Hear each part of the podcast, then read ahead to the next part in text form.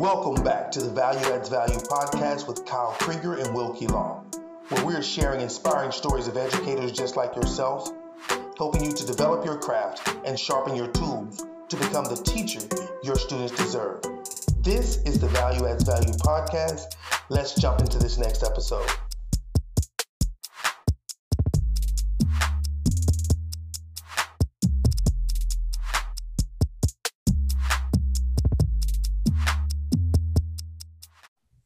What is good, everybody? Welcome back to the Value Adds Value podcast. My name is Kyle Krieger, and I couldn't be more thrilled to be joined today by my guy, Wilkie V. Law the third. Will, what's happening?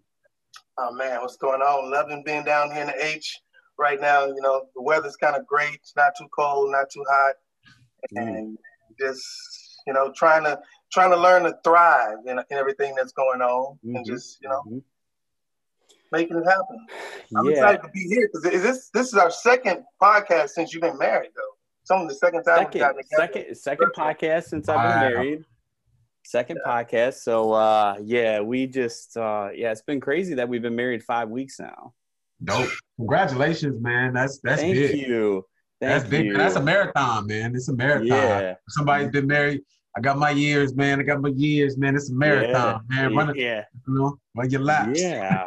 So right, right. that uh, that voice you hear uh, is a, a, good friend of ours who's got a new book out. Wanted to talk to him about that, but also just uh, a person whose perspective we appreciate, especially now in this time of COVID, to because we're really trying to work on seeing the big picture and and getting more of a perspective outside of just our teaching practices Principal Amen Ra.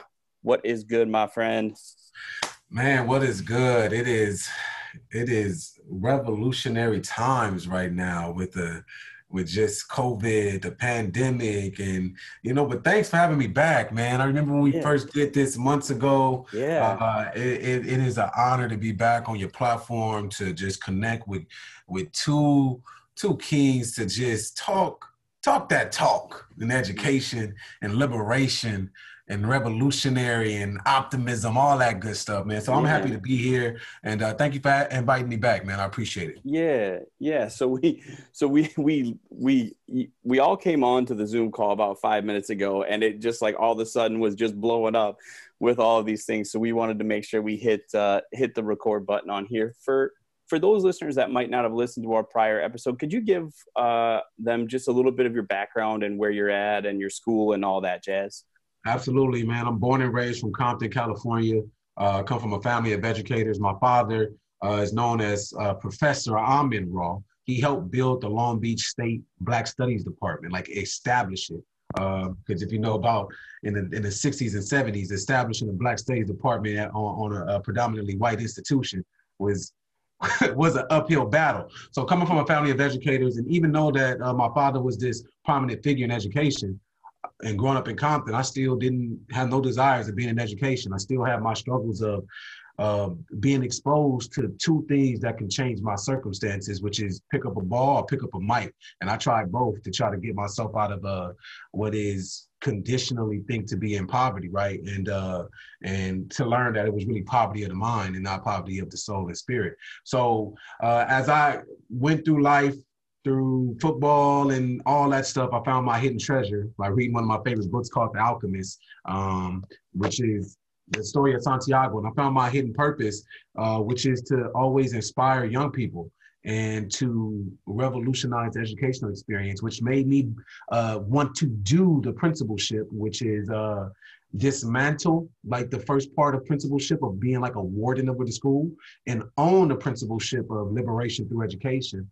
And um, it led me to write my own book off of my experiences and just trying to spread knowledge to young people to let them know that they could change the world and the world don't have to change them. Mm, I remember, I remember distinctly when Will, it must have been right at it. Will and I's relationship started, really got tight when he noticed that my personal life, not my teaching life, was the problem. And The Alchemist was the first book he ever recommended to me. Yep and we have had so many conversations about books and I, I read or listen to the audio of the alchemist at least once or twice every year yeah yeah yeah powerful powerful I think the idea in the alchemist of being like that kind of forever apprentice, you know, as you're seeking the great one, mm-hmm. you're you're not even recognizing the greatness that you're achieving as you're on that journey. Yep. And mm-hmm. and I think that in education, we we don't really focus on the journey so much.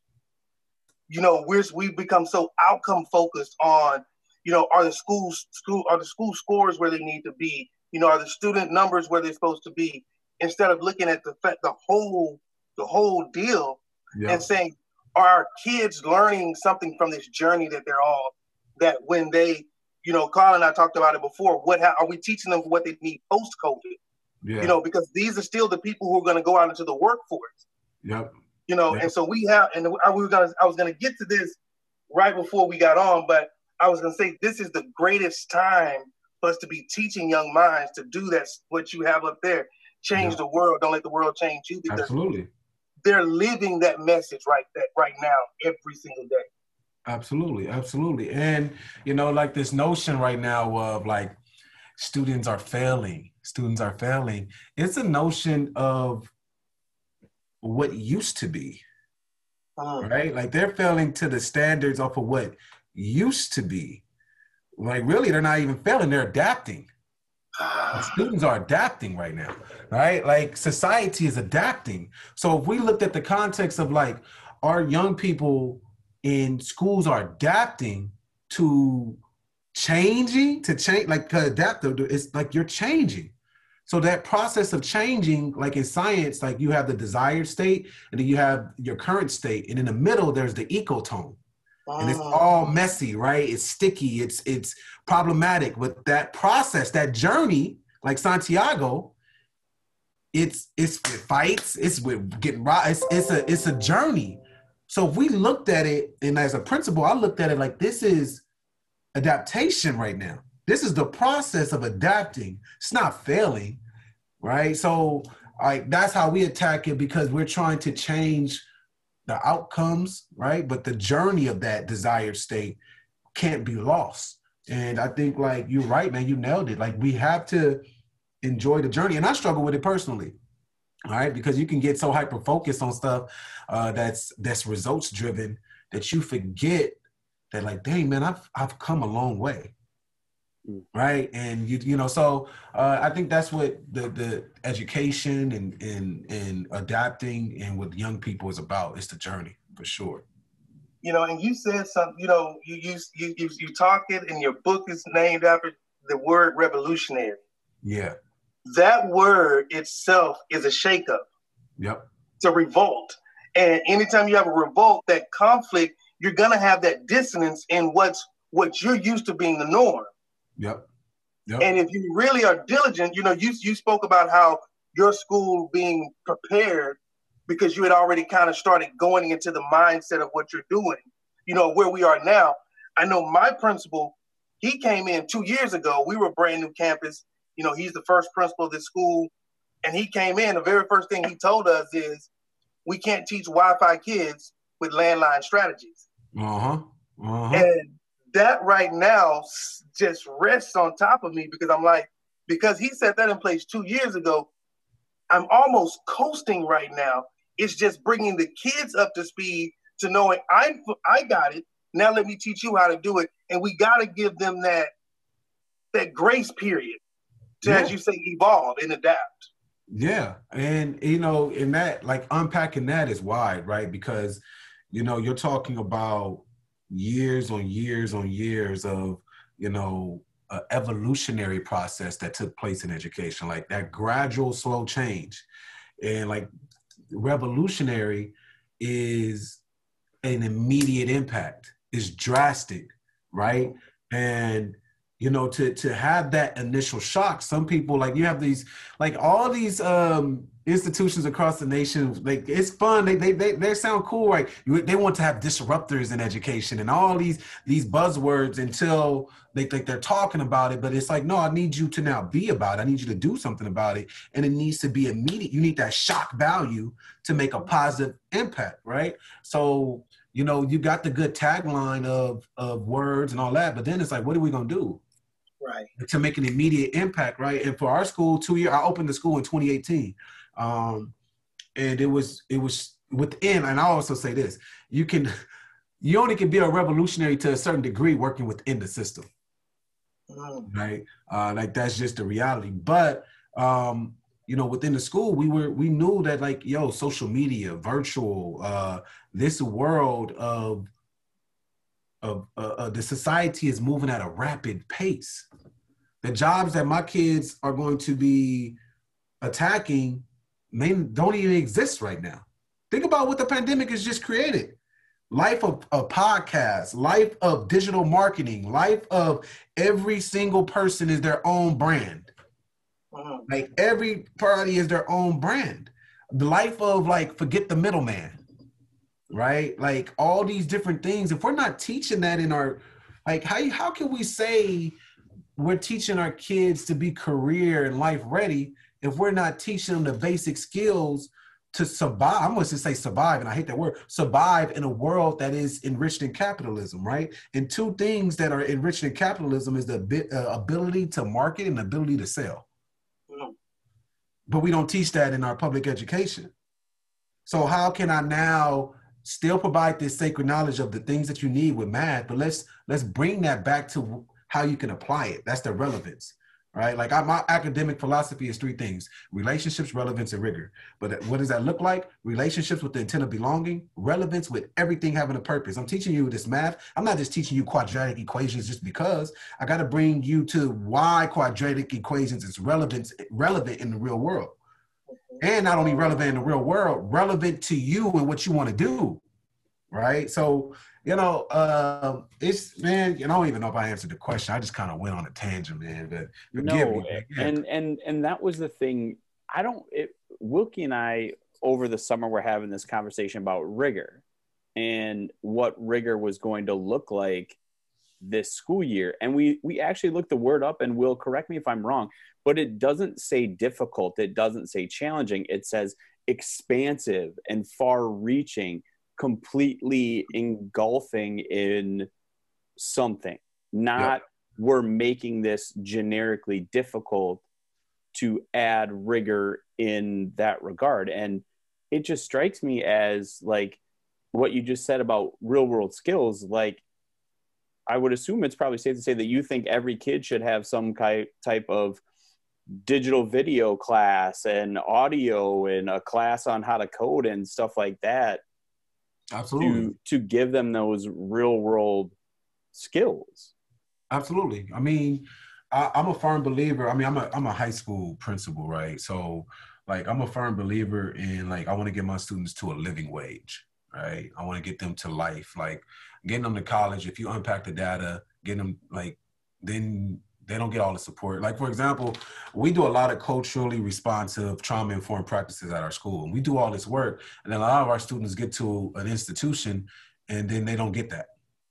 Hmm. Right, like they, they in their English class here, they're getting a lot of culturally responsive, a lot of sacred knowledge, and then they may go to an institution in which that professor can care less about you finding who you are, right? And I gotta give them that with understanding, like still how to navigate. But then you see a rate of many students dropping out of the first semester, coming back home that summer and never going back. Culture, all these different things, and I'm like, well, what happens? What like what happens? The community stays the same. And I tell people all the time, like as an educator, are you someone who's trying to operate at a high level in an inequitable system? Or are you trying to high, operate at a high level uh, in an inequitable system, but also change the fact that it's an inequitable system? right? And my way of doing that is saying like, nope, we're we're with you, and we're creating uh, a, a program that we're with you to support you until you get to a living wage, right? So you always can come back to our school alumni to be like, hey, I need support in these areas. These are, and we put structures in place that's designated for kids and our young people to a living wage. In order for a living wage, I have to now, as a principal, have a vision for my young people that they don't see right now. That we're in 2020, 2021 with a pandemic, a lot of things have shifted, right? Like, am I trying to teach them to go? And first, I'm trying to teach them about ownership first, right? I want you to be the boss of your life, the ownership of your mind. right? And then now, what are skills that are needed? What is the world looking at? What are the industries that are hiring for young people? What are the industries that need to come in our community? Right. So we're looking at I'm in Compton and Watts. We don't have no we don't have no tech industry in our in our area. Right. But there's a lot of businesses that need tech support. We don't have no social media marketing in our area, but there's a whole bunch of business in Compton that need social. So why are they why are we outsourcing to every other company to uplift our community. No, let's teach our students the skills of business to business, not just business to consumer. Right. So in order to do that, how about I teach you how to code? Because it's like if you everybody's on this device. It's like everybody. If in the in my my opinion is year two, five years from now, if you are a business and you don't have your own app, it's like what are you doing? Right now, it's like if you don't got your own merch, it's a bare minimum. You got drop. You it's like you everybody got their own merch nowadays. So business ownership, everybody is pivoting, you know. So those are the skills I want to give our students instead of just saying like, hey, I just need you to get some conform skills to work for somebody else and then continue the cycle of oppression. So that's that's kind of like the philosophy in which we go by. And that to me, that is um something that's an immediate impact for my young people. And you know, but what you just described is what we define as rigor. Mm-hmm. You know, you hit on a couple of things that that what does the community need?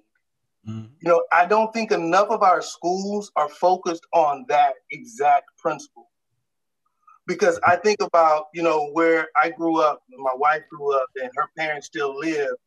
The neighborhood is getting older and older and older. And it's not because there's not young people there, it's just that the young people are there were never trained in position to take ownership of their own community. So they're just used to being consumers within that uh, and within the community and not being part of the being part of the conduit that the glue that brings the community together.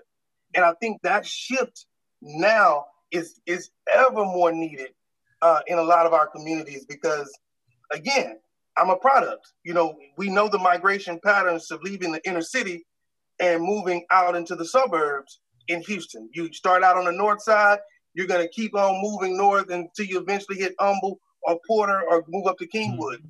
If you're from the south side, you're going to go from Third Ward and you're going to keep going until you get out to Pearland.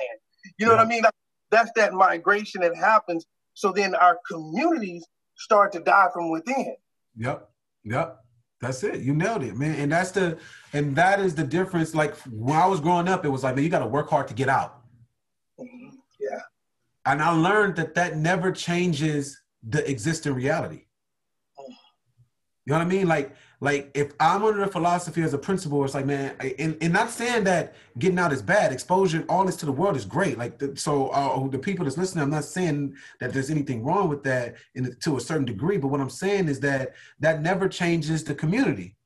Everyone, all, all it is is recycling for the next person to come in and, and then it's, it's almost literally a system designed for a lottery for many of our young people that are are suffering from a condition that is imposed in regards of this in, in regards to structure right? For example all the colleges like everybody can't go to college. It's literally it's literally impossible for everybody to go to college. The system is like hey we that's why the, the test tests historically standardized tests start to predict how many prison cells that they were going to start building by the age by third grade or fourth grade mm-hmm. right? So instead of saying right like, like, like let's unpack that.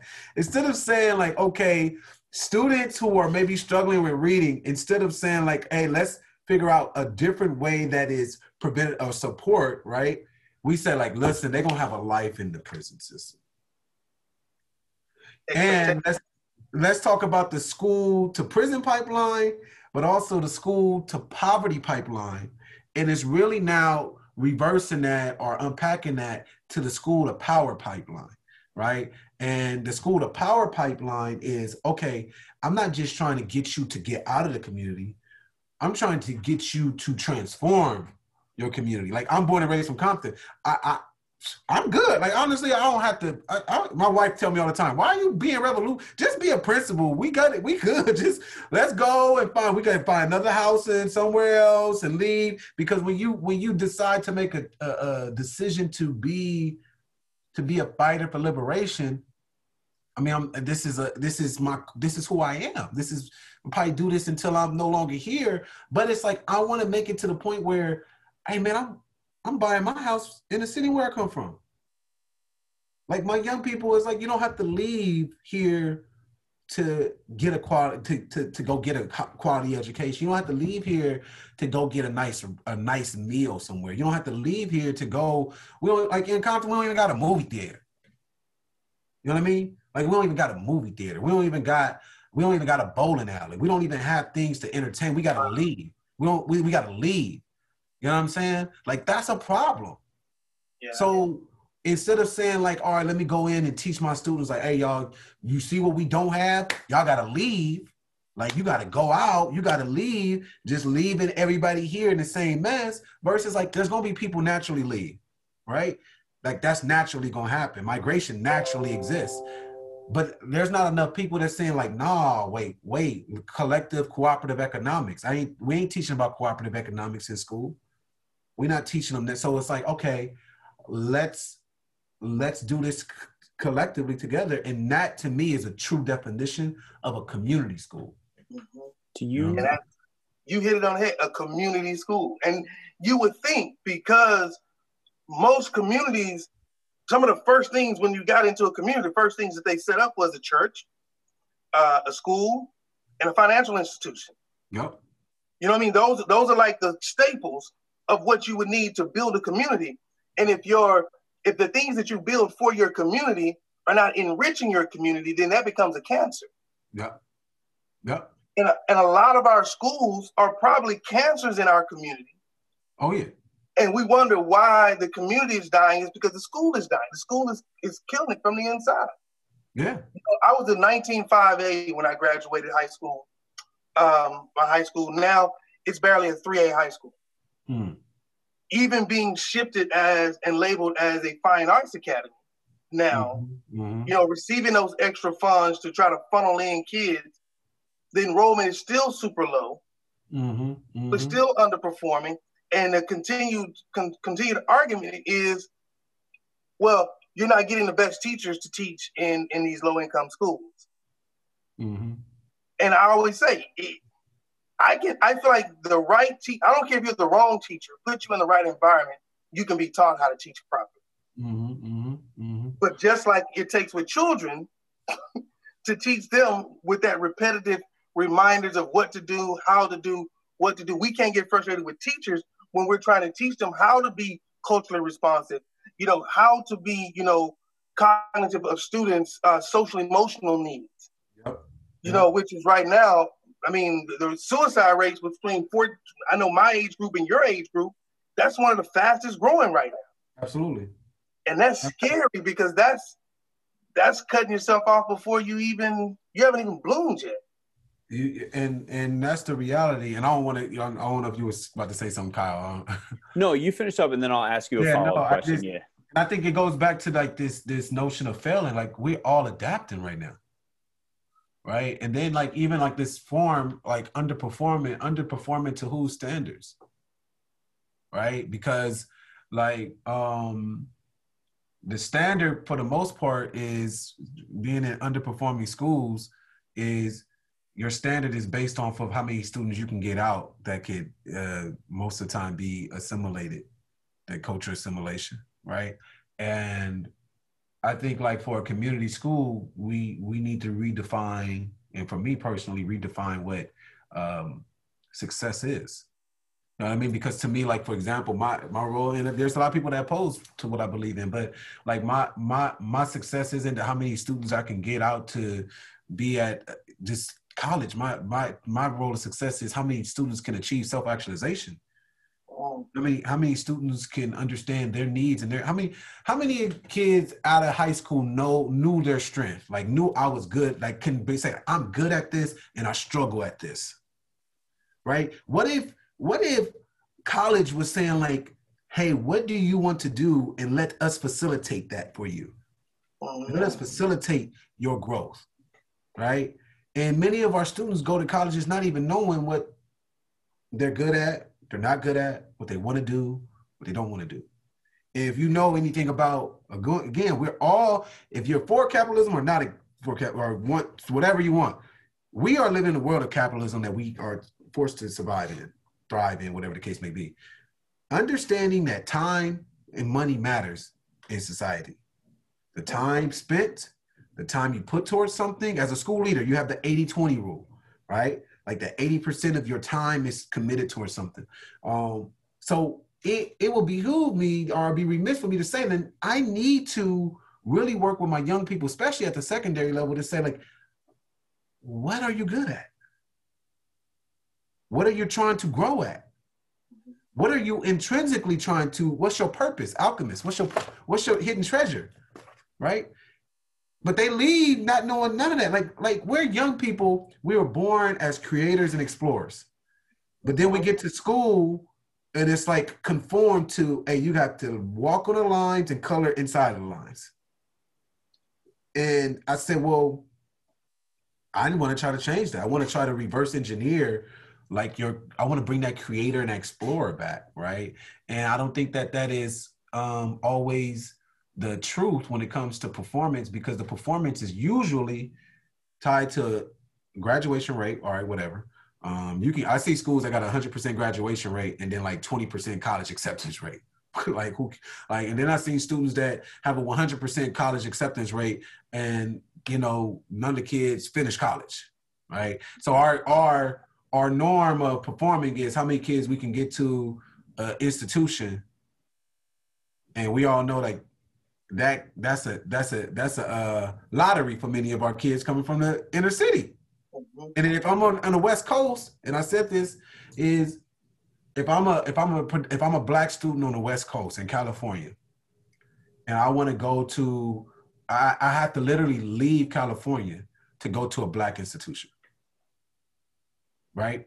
Where where's the there, where, what what black college universities in California for them to go and and really say like comparable. You have Charles Drew University out here that's predominantly shaped for doctors, cool, but that's just a university college. After that, you got urban college. You don't have a HBCU. You don't have no expansion of that, right?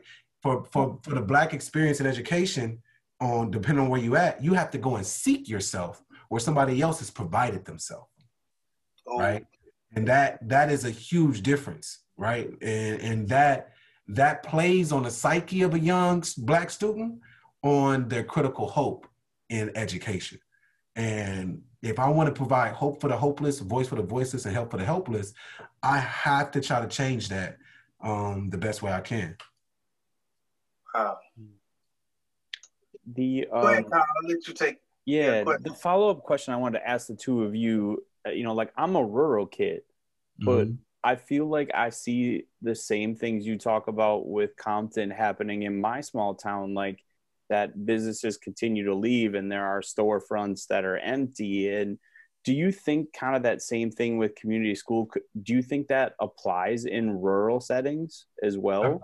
Absolutely. I think I think the, my my belief is that any I, I believe in seven, these seven principles of the Nguzo Saba. And the Nguzo Saba is about unity, it's about cooperative economics, it's about creativity, it's about faith, it's about collective work and responsibility, it's about purpose, it's about these critical values that exist that is just like if you follow those principles, greatness, great things happen. All the big businesses they you have the cronyism that happens that's cooperative economics right? You have uh you have a village of people that does little things. So if, if in a rural area having a community to have these values and what you want from what are the what is the vision that you have for the community in which you which you occupy? Well principal rod you know what you, you know what you're asking education to do right now?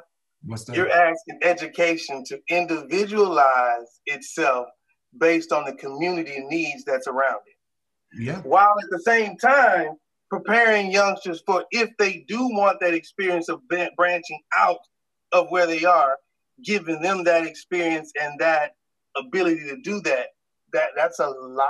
That's a big ask of education. Who so, really moves slower than than anything in uh you know in modern times and that's the and that's the i think that's the critical problem because i would say this too in many areas in metropolitan areas um many schools have private institutions, independent schools, right? And then if you look at those independent schools across the nation, uh, if you look at private schools, 79% of students that attend private, 69%, not 79, 69% of students that attend private institutions are predominantly white, right?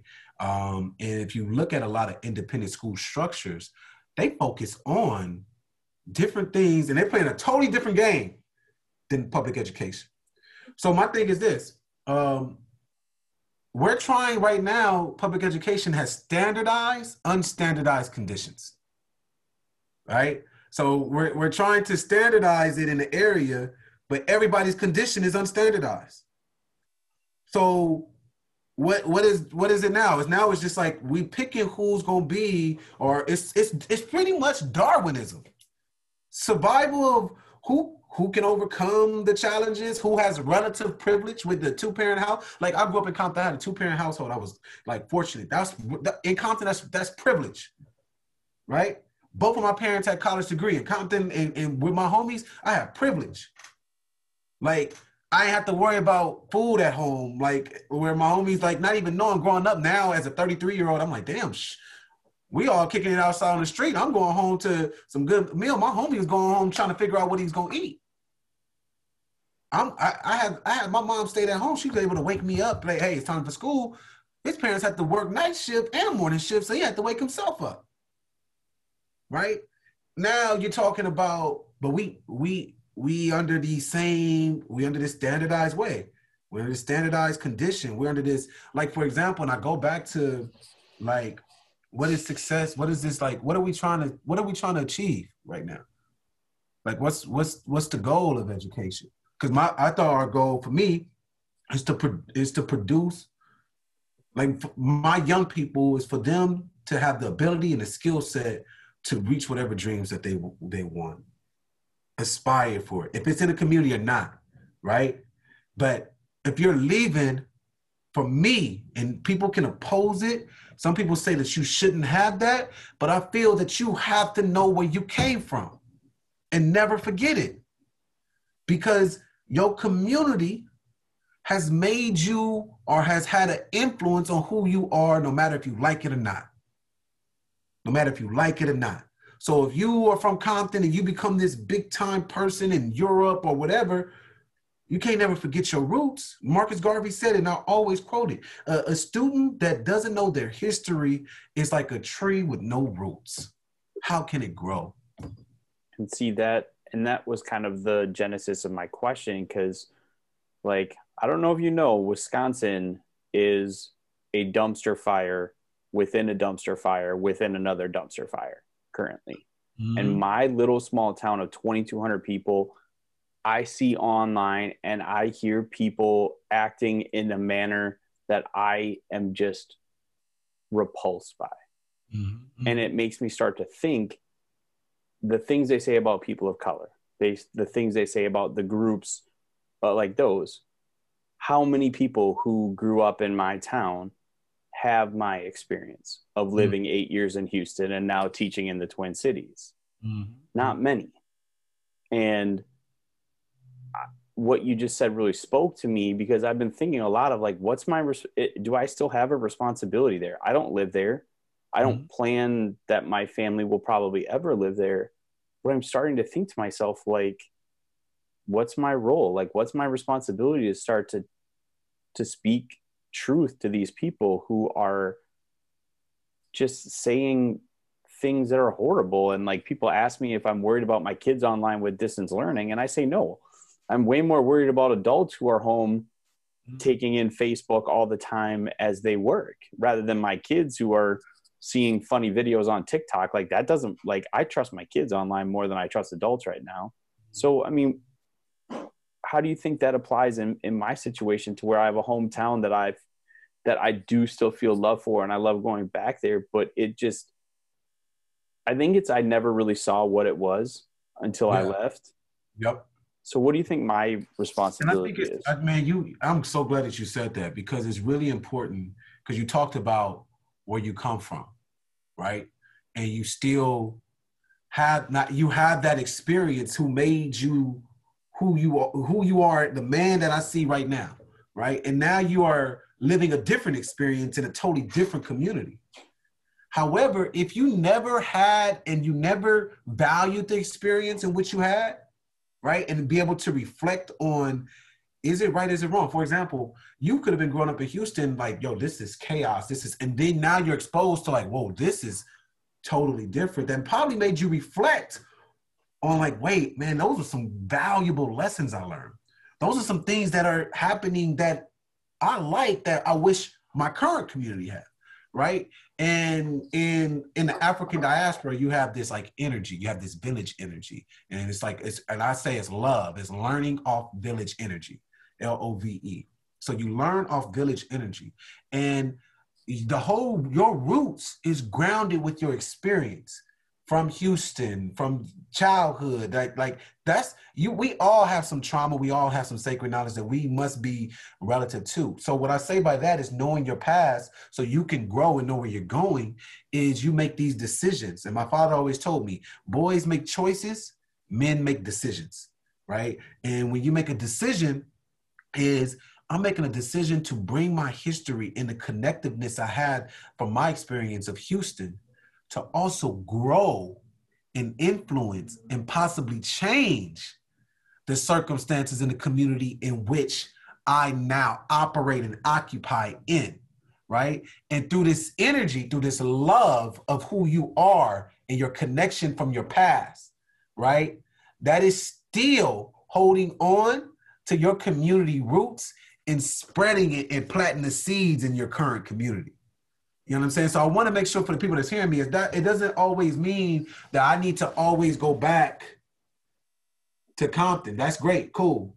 But I never forget where I came from because the things that I love and the things that made me who I am today, I value and somebody else can learn from and then that other person can grow from. And then now the community in which I come from and the influence in which I have has now impacted another community in which shapes the world. For example, if you don't have a vision for yourself or your community, somebody else has a vision for you and your community. Mm-hmm. That's just facts. If you don't have a vision for yourself, right? The system, I tell you right now, the system has a vision for a lot of black and brown children. I can tell you that right now. Because if they didn't have a vision for it at third and fourth grade, they wouldn't be talking about building prison cells.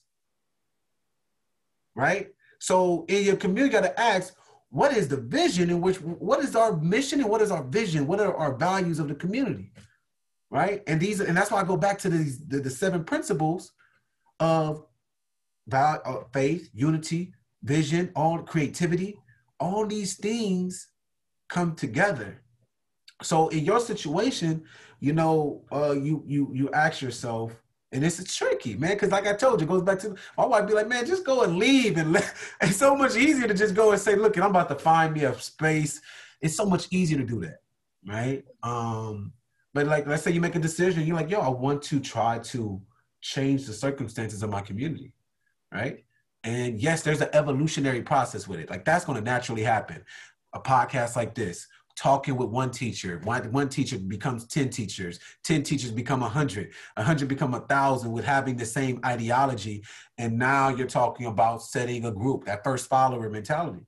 And you know you just you just grow. That's a that's an evolutionary process. And i think this one this one guy said it. He said you can turn around overnight but it doesn't mean it's going to turn around overnight. Right? Like tomorrow you can wake up kyle and say you know what? I'm going to start a freaking group on Facebook that's going to just bring people in the community together to talk about what are our values and try to talk like you turn something around overnight and you got 50 people that you're communicating with to talk about just where we're going. Does that mean that you're going to walk out and you're not going to hear a racist comment said in the community? No, doesn't mean that. But it means that you turn something around and you're you're starting something, and that's revolutionary. Like that's an immediate impact. So those are things that I kind of just talk about um, with knowing like yourself and knowing yourself in context to the world. Yeah, I mean, and it just, and I think it's a combination of you know, like you said, being a kid, not being privy to the way things were, and really just, and I know it's a circumstance of the world we live in now that the Facebook, especially Facebook, has become, you know, the place where a lot of this happens. And people who I grew up idolizing, who I loved, are now insulting every single person in the community that doesn't agree with them. Yep. There's no, there's nobody coming together to talk about you know and and granted like masks is a super easy one to go at it's a super divisive issue but you know there are people there that just refuse to wear masks. Yeah. There are people yeah. there that you know and and the thing about it is you can't even have a conversation about it. That's the key right here. You you couldn't have a conversation that just said hey for the betterment of our community and for our kids it's you know from a teacher's perspective we're going to wear masks when we're out. Yeah. But i mean there are people there that are are kind of doing whatever and i don't want to get into an argument over the science or, or whatever it is but the thing that strikes me is a community that has been so tight knit you know like so many I, I felt like it was just such a great place to grow up i i, I wonder what the kids in the schools are getting because the kids in the schools aren't I, I mean I knew one black person before I went to college. Uh-huh. Yeah. And and that's I'm assuming still the way it is. Yeah. And and I guess to ask a follow-up, and I've talked to Wilkie about this because I, you know, in my community and in you know the culture that I grew up in and my university, they said if you really want to make a difference, go to an urban school. Mm-hmm. And and I bought into that because I'm like, oh, these kids are underprivileged, they're this or that or the other. But I do wonder if my experience would be at times better served in a predominantly white school to share that experience because I don't think a lot of people, especially where I live now around the Twin Cities, have that experience.